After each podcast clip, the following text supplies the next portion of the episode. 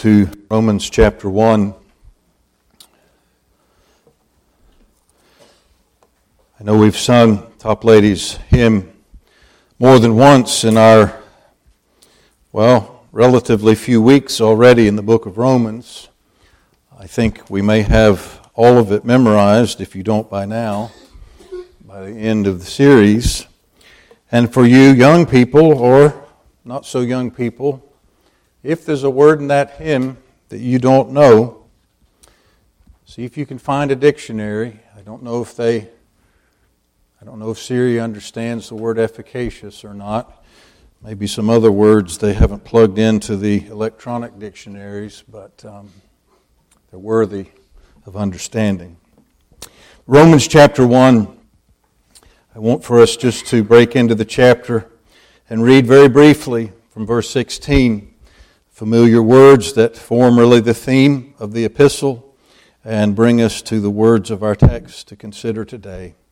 So, from verse 16 For I am not ashamed of the gospel of Christ, for it is the power of God unto salvation to everyone that believeth, to the Jew first and also to the Greek. For therein is the righteousness of God revealed from faith to faith. As it is written, the just shall live by faith.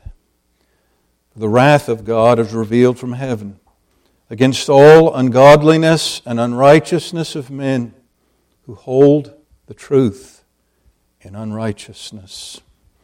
Linda reading, we trust again the Lord to bless the public reading of His Word.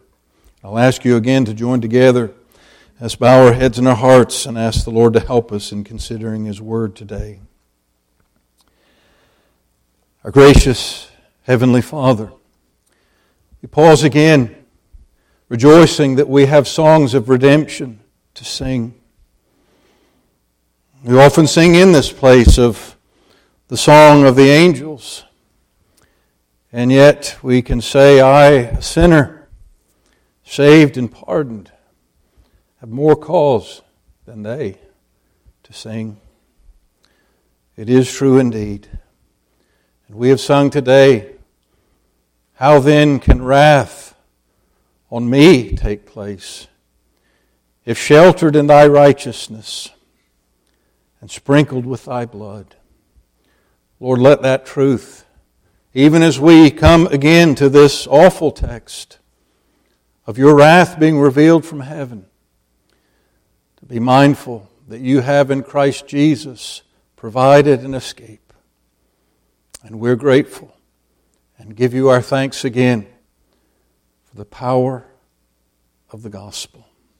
Bless us, Lord, as we consider these words together.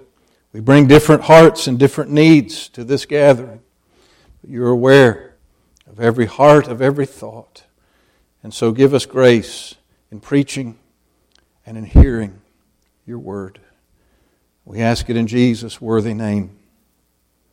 Amen. I want to begin today by telling you of an incident that occurred this summer while I was attending a Bible faculty summit, gathering of some college and seminary professors of conservative universities and seminaries. I can't remember if I shared a piece of this uh, in the summer or not, but if it's a repeat, well, so be it. But there was one young man that was reading a paper, and he was offering what I gathered to be a gentle rebuke to a couple of other men there that were working on a textbook. And I gathered that they were friends and friendly with one another, but he was offering a little rebuke because they were writing what I think perhaps was a textbook, a, a Bible survey, as it were, and they were taking redemption as their theme. And, well, I was happy enough to hear that. Uh, we studied in our seminary the theology of redemption uh, with very powerful arguments how that that is indeed the theme of the scriptures. But this gentleman was a little concerned that they didn't give equal time, as it were, to the theme of judgment, and that uh, redemption wasn't a theme that was big enough, and they needed a larger theme. I was hearing echoes of Charles Ryrie there, so my antenna were up. But um, he had finished, and again, this was all very gracious, and I was trying to keep a low profile that week. I was a little bit of the odd duck, the only Presbyterian, and, you know, things like that. But I couldn't resist. That's maybe not the best word. But I had to raise my hand in the discussion and just ask a question. I said, Can you define redemption without reference, without including the theme of judgment. I mean, after all, if redemption is a thing, we're redeemed from something. Well, I'm just, in asking the question, trying to underscore the truth of the men he was somewhat challenging. Redemption is the theme of this Bible. There are things that we learn in this Bible. There are pieces of truth with regard to God and His creation and our accountability that we can learn and discern apart from this Bible. We're going to see some of that in this very chapter in Romans 1. But how does our confession of faith open in the very first paragraph of the very first chapter? Now I've set myself up for failure, but it starts with although, and it gets into things like the light of conscience and nature and so forth, and they're sufficient to uh, make men understand that, yes, but they're not sufficient. It's not a catechism question. This is a paragraph from the confession itself. We don't memorize that, right? We need Scripture. Nature and conscience are enough to reveal to us our accountability, our sinfulness. And we, again, will see that unfolded in verses soon to follow. But God has to intervene. It's what in our doctrine we call special revelation. Special revelation is redemptive in nature. It's what God brings to fallen men in order to bring them the word, the message of the gospel of how they can come to life from the death that they're in because of their sinfulness. Or if we borrow the psalmist's explanation of the same truth, Psalm 19, the heavens declare the glory of God, the firmament shows his handiwork. There's not a place, there's nowhere where this voice isn't heard. But then we come a little further in the psalm and we read, The law of the Lord is perfect, converting the soul. Well, Paul is going to be bringing in Romans the message of redemption.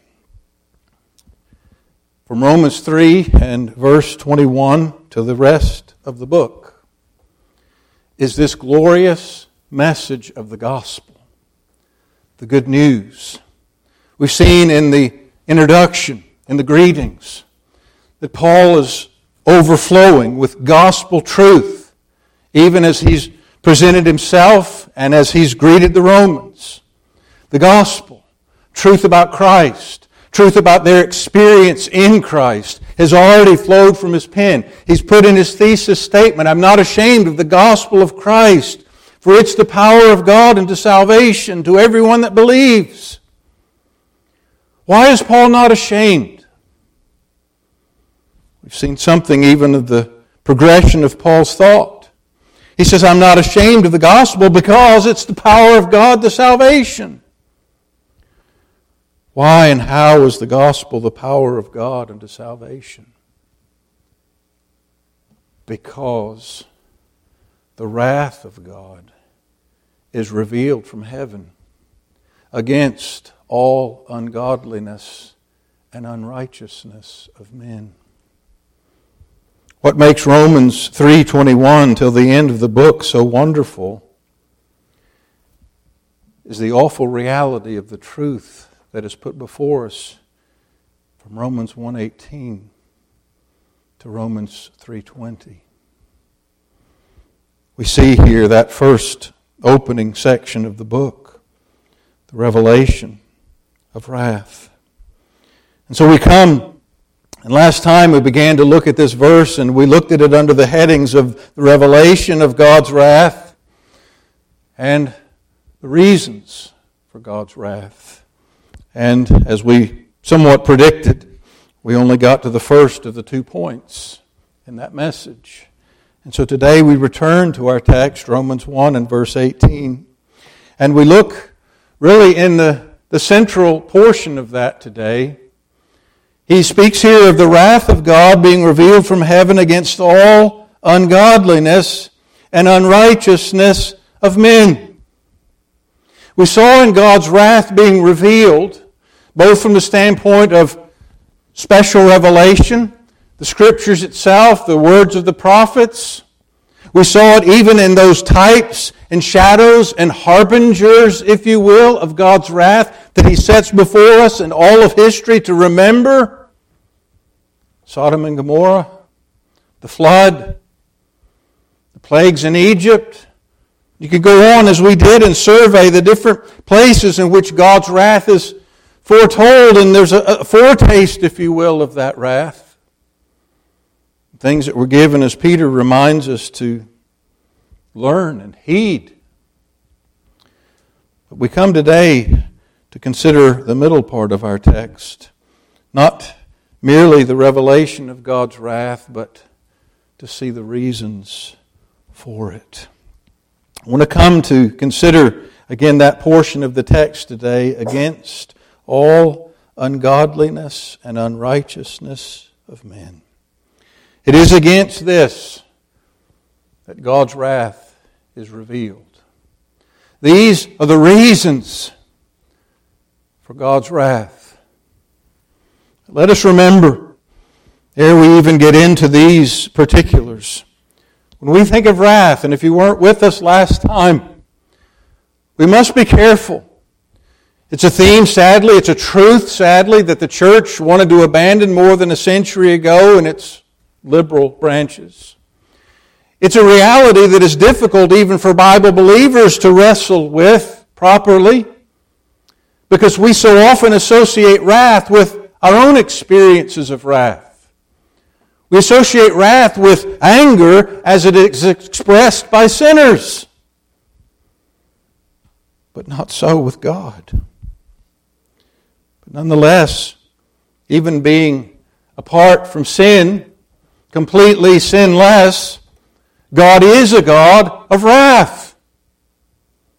As we closed our thoughts last time, to try and even bring home something of, of that truth. What is God angry against? He's angry against sin. And what is sin?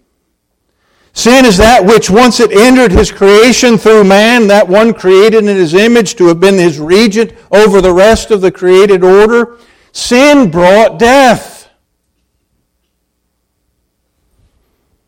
I would say to all those that want to argue against us, come out from under the truth that God could be angry and want to blame God for being angry and all of the above and more. What is God angry against? He's angry against that which hurts us. He's angry against that which introduced death. And it would be less than God. It would be less than a loving God if he did not hate evil, if he did not express his wrath against sin. Unlike us, where wrath is so rarely a real righteous indignation. In God, His wrath is a settled and active opposition to everything that is evil.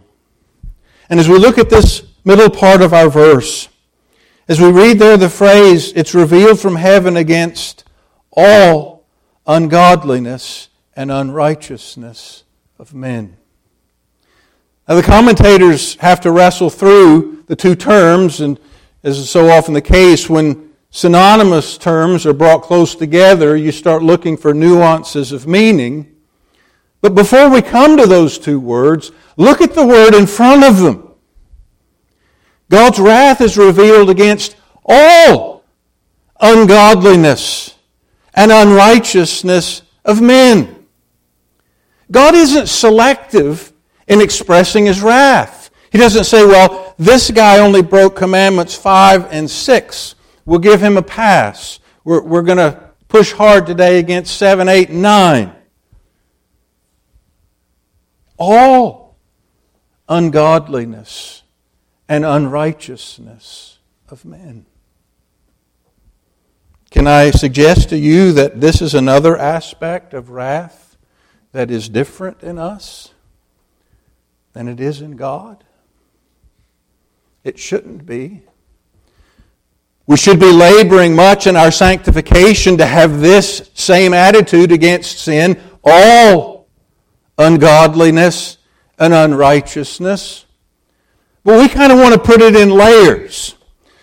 You know, this is really bad. This should be punished. We should put people in prison for this. We should have capital punishment for this. Aren't many saying such things today? But you know, this and that, eh, that you know, everybody, it's okay. When does this find justification in the Scriptures? All ungodliness and unrighteousness of men. When we come to this opening section of the epistle, we'll find as we see in so many other key places in God's Word. That theme, that truth of the spirituality of the law of God. That it doesn't touch merely even our actions, it touches our hearts, our attitudes that produce the actions. One of the reasons we get in trouble in committing sins is because we delay the battle. We don't do war against the thoughts. We don't preach to ourselves truth and say, no, I shouldn't even be thinking in this direction. God's wrath is against all ungodliness. I was thinking as I was preparing and collecting thoughts for today, I speak to parents often with regard to children and child rearing. You need to be consistent in your application of discipline. It's easy as a parent, you know, there you are. I mean, you're in the room, you're, let's really set this in the old days or something. you have come in from work, you're tired, you're reading the newspaper. And you know, the two little kids are noisy. Eh, they're not overly noisy, it's, it's not too bad, and you're fine. And then they're, they're disobedient. I mean, they, they disrespected their mom. Uh, or they said something to their sister they shouldn't have said. No problem, I'm still it's a Great article. But then they get too loud for you to concentrate. And, and, and it's starting to bug you. And so finally you do something. And you're angry when you do it. Well, shouldn't you have had a, a righteous indignation against the first part of that little episode when they were doing something wrong? Shouldn't you have calmly addressed the situation to speak to what was right, how they should be acting, how they should be speaking to one another, etc., etc., until unless you, and you waited until you were angry and it was inconveniencing you.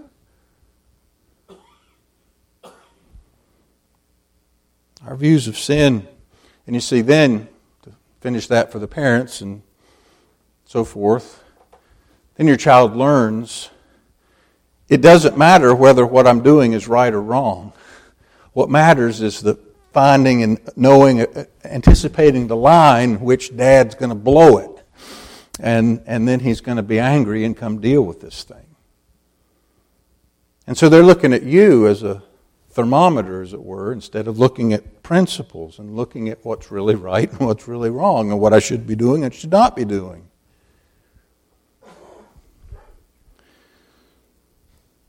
God isn't like that.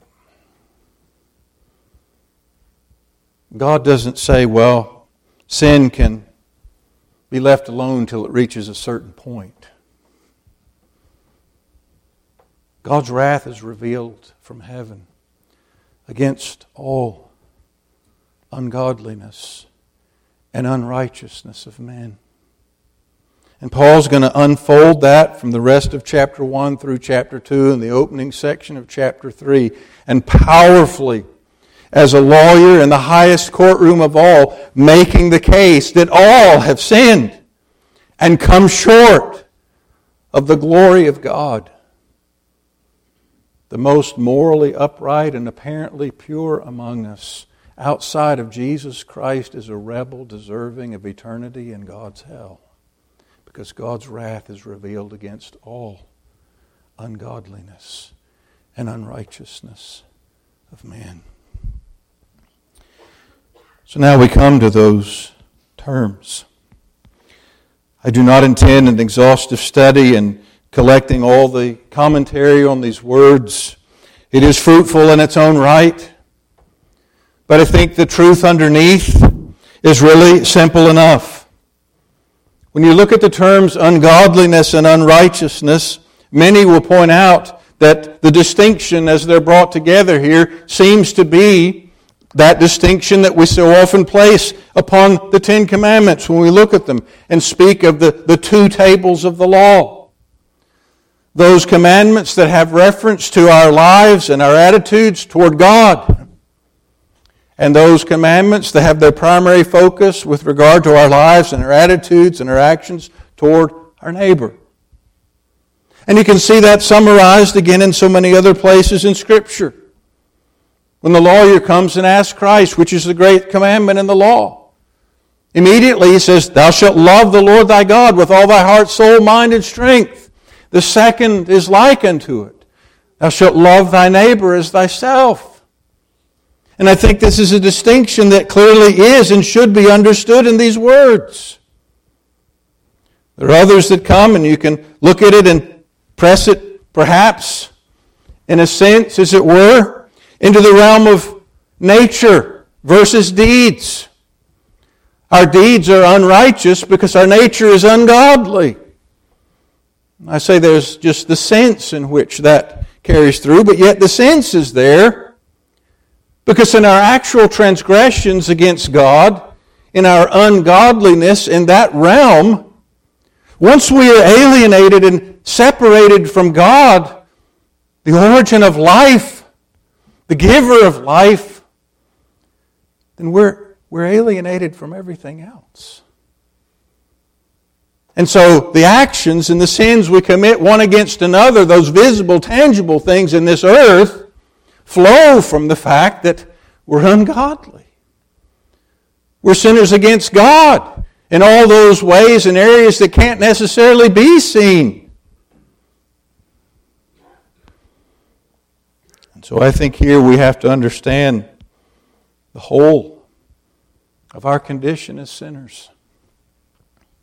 Martyn Lloyd-Jones preached four messages on this one verse. I read all four of them uh, in preparation for today. Um, what a servant in the middle part of the 20th century. Lloyd-Jones was hammering home the truth that the order here, the order is important. Now, often, and again, he's in a, a mid 20th century time frame, looking at the liberal church of just the the few previous decades and, and all the corruption that it had brought into the church in the middle 20th century. And he said, What folly when we try and look at this second thing only our sins against one another. And we think somehow we can, we can clean up and fix this. And we don't have to really touch this first part about ungodliness, about our sins against God. And he said, This is the root of the whole matter. And of course, you can go back as he did to give reference to the, to the social gospel of the liberals at the turn of the century. You know, we're going we're going to clean up all the bad places in the world by going forth in Jesus' name, but with good deeds, with deeds of charity and mercy, and we're going we're to talk about the fatherhood of God and the brotherhood of man, and we're, and we're going we're to wash the outside of the cup. Or to put it in the language that Christ used with the Pharisees, we're going to scrub and polish the sepulchres. get the grave markers all pristine and shiny white and forget that inside are dead men's bones. He spoke about the institutions that had come up, and he, he mentioned the YMCA. I wonder if I took a survey today, how many people in here would know what the C in that stands for? I mean, now it's just you go to the Y. It was the Young Men's Christian Association. And he said, for all the good that they sought to do in, in its founding and bringing young men off the streets and giving them constructive activities and instruction and so forth, they kind of got lost in the, the outward stuff. Cleaning up their lives, giving them a purpose, teach them teamwork, get them exercise, let them, let them come in here and go swimming or play basketball instead of robbing, I don't know, candy stores. He spoke of the Salvation Army. Many today know it, would dedicate or would donate to it, and the help they give to those in need, both just tangible needs on a regular basis, or whether it be in crisis or after disaster. Again, nothing against those deeds of mercy. But he said they lost the preaching of the gospel. And as he hinted at some of these tendencies coming into the church, well, with another half century gone by, we can look back and I just think of the current need and, in some ways, devastation of the ecclesiastical landscape in some circles. And you wonder how many well intentioned, quote, Bible believing Christians began to focus on, well, let's just borrow a word, principles, and give a lot of instruction on how to live. And this stuff is wrong and you don't do that, and this stuff is good and you need to do that. And raise a generation on doing the right thing without ever preaching to them their need of Christ.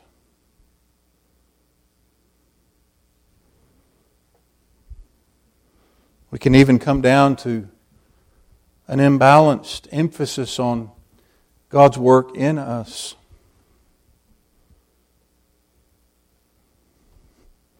I was reading someone, I can't recall who it was, but just a week or so ago, talking about how we go forth with the phrase, What would Jesus do? Got to figure out what I need to do in this circumstance and in that circumstance. And we go forth trying to wage Christian warfare, as it were, with those terms, and we don't, we don't come with the phrase, What has Jesus done? We don't understand the gospel. And you see, it's only when somebody understands their need, they understand the ungodliness that is producing the unrighteousness, and that they in themselves are powerless to do anything to change.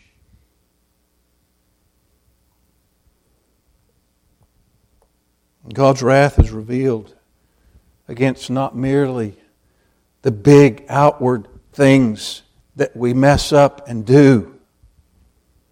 God's wrath is revealed against the fact that daily, hourly, moment by moment, we fail to love the Lord our God with all our heart, soul, mind, and strength. And we fail to love our neighbor as ourselves. This is the root of every other problem. The wonder of the message that Paul is so burdened to unfold in Romans.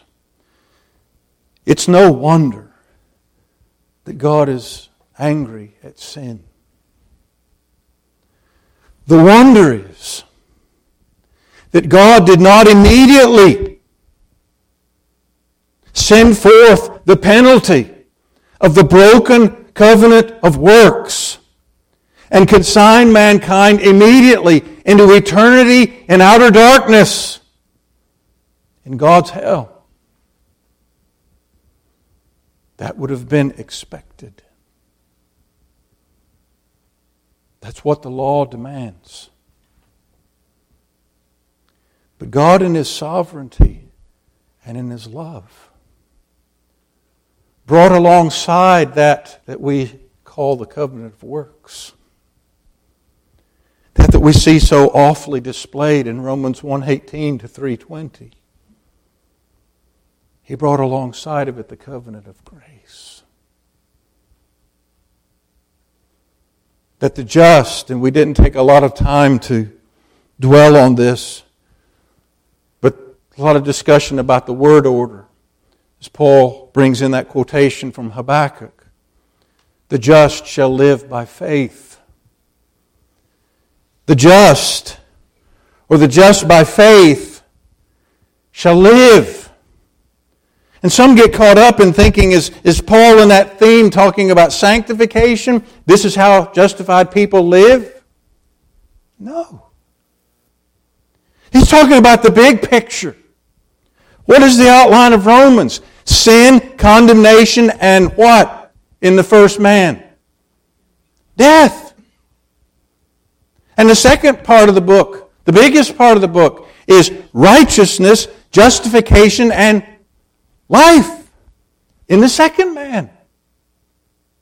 And as it puts that theme from faith to faith, from start to finish, justification is by faith alone the just by faith. This gospel of Christ that is the power of God into salvation. The just by faith shall live. Here's the wonder of the gospel. We're dead. And Adam, all died. We're dead in trespasses and sins. To use Paul's phrase from Ephesians, we're children of wrath.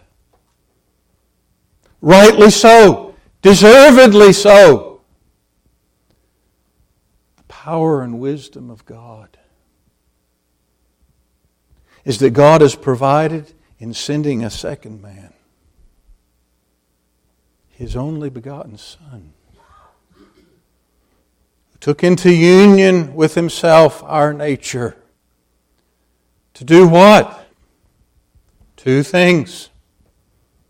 They both have reference to the law, that which condemns us. To bear the penalty of our transgressions, of all our ungodliness and all our unrighteousness.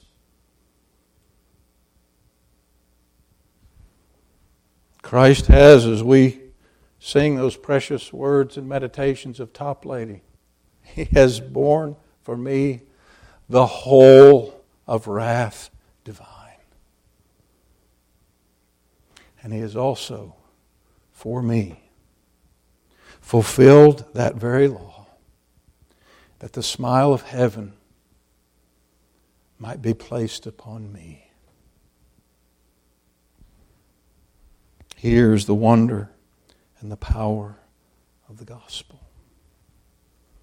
The just by faith shall live. Paul, why are you not ashamed of this? Why are you overwhelmed with this? Because this is the power of God unto salvation to everyone that believes. How and why do you understand this so? Because the wrath of God is revealed from heaven against all ungodliness and unrighteousness of men. And if we think that through as He's getting ready to do with us, then we see our hopelessness. Why do people fight the gospel? Why would they fight the preaching of wrath? Why would they fight the preaching of the shed blood of Jesus, of the atoning work of Jesus. When I worked at the retirement community in the early years of our ministry here, there were some of the residents you interact with a little more than others. a couple of couples that were very kind folks. Um, not all were kind. Some were pretty cranky and nothing pleased them. And others, you know, spill stuff all over them, no problem. You know, they're great. One of these couples, the man had been a deacon under Harry Emerson Fosdick. Some of the nicest people you'd ever want to meet. Lost. If you don't know who Harry Emerson Fosdick was, well, um, the leader, champion, mouthpiece of liberalism, modernism in the first part of the 20th century. There's another gentleman, I don't know his particular, well, he wasn't with Fosdick, but I knew he was in a mainline liberal church. He was in the lobby one day. I was working at the desk, speaking to someone else. He might have been getting to that age where his hearing was going a little bit, right? speaking a little loud in the lobby. And he just almost countenance changed from his normal demeanor and began to speak very harshly about not liking a religion of blood. These people that want to talk about blood.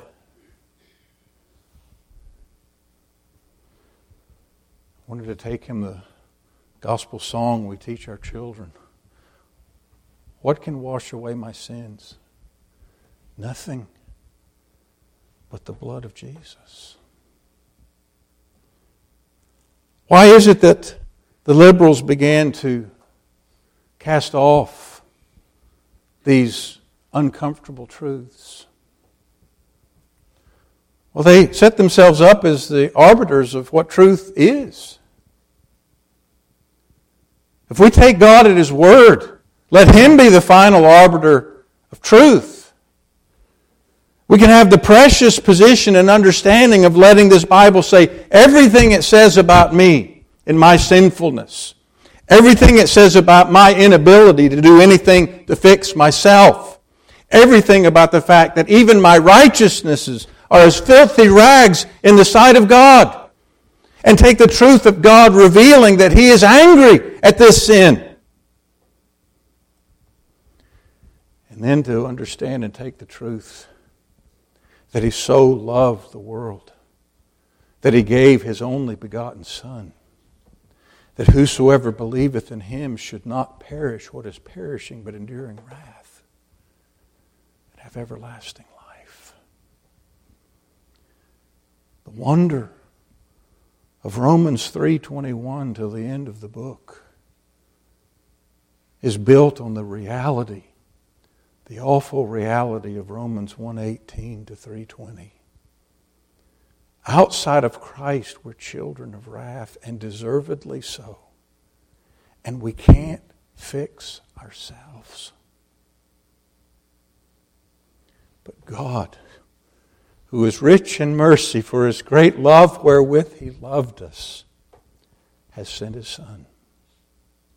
And his Son has endured the whole of wrath divine. How then can wrath on me take place if sheltered in His righteousness and sprinkled with His, yes, blood? The good news is wonderful because the bad news is real. And we must understand and take in and believe the bad news ere we will ever flee to Christ to be recipients of the good news. So let us not shrink back from wrath. Let us, in full understanding of that, marvel that where sin abounded, grace super abounded.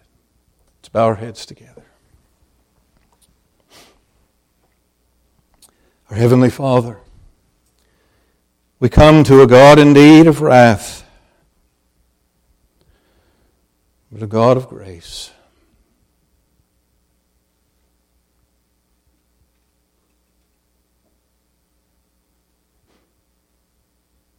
Lord, we believe it true what we sing. The wonders of your grace above your other wonders shine. We were children of wrath. The man writing these words was not in a self righteous fit of temper, trying to beat up the Romans. He was a man that said of himself he was the chief of sinners. But he had a glorious message of good news to tell all his fellow sinners. Lord, give us such grace. Give us such understanding. Let us not be contented with trying to fix the outside of the cup and not understand the gospel itself. Lord, I pray if there are any here today, young or old, that are coordinating life and their life choices and their activities according to good versus bad. And yet they have not come to understand they need to be born again. They need to be born from above. They need to pass from death unto life. That the just by faith shall live. And Lord, breathe such life and understanding into that soul. Lord, take us from this place rejoicing in the power and wonder of the gospel. And bring us this evening as we come around your table to marvel, even as we take up those elements of a broken body and shed blood, that the wrath that fell on Jesus is never going to fall on us. Lord, give us eagerness to commemorate our Lord's death. Lord, bless us now as we part one from another, we ask. In Jesus' worthy name.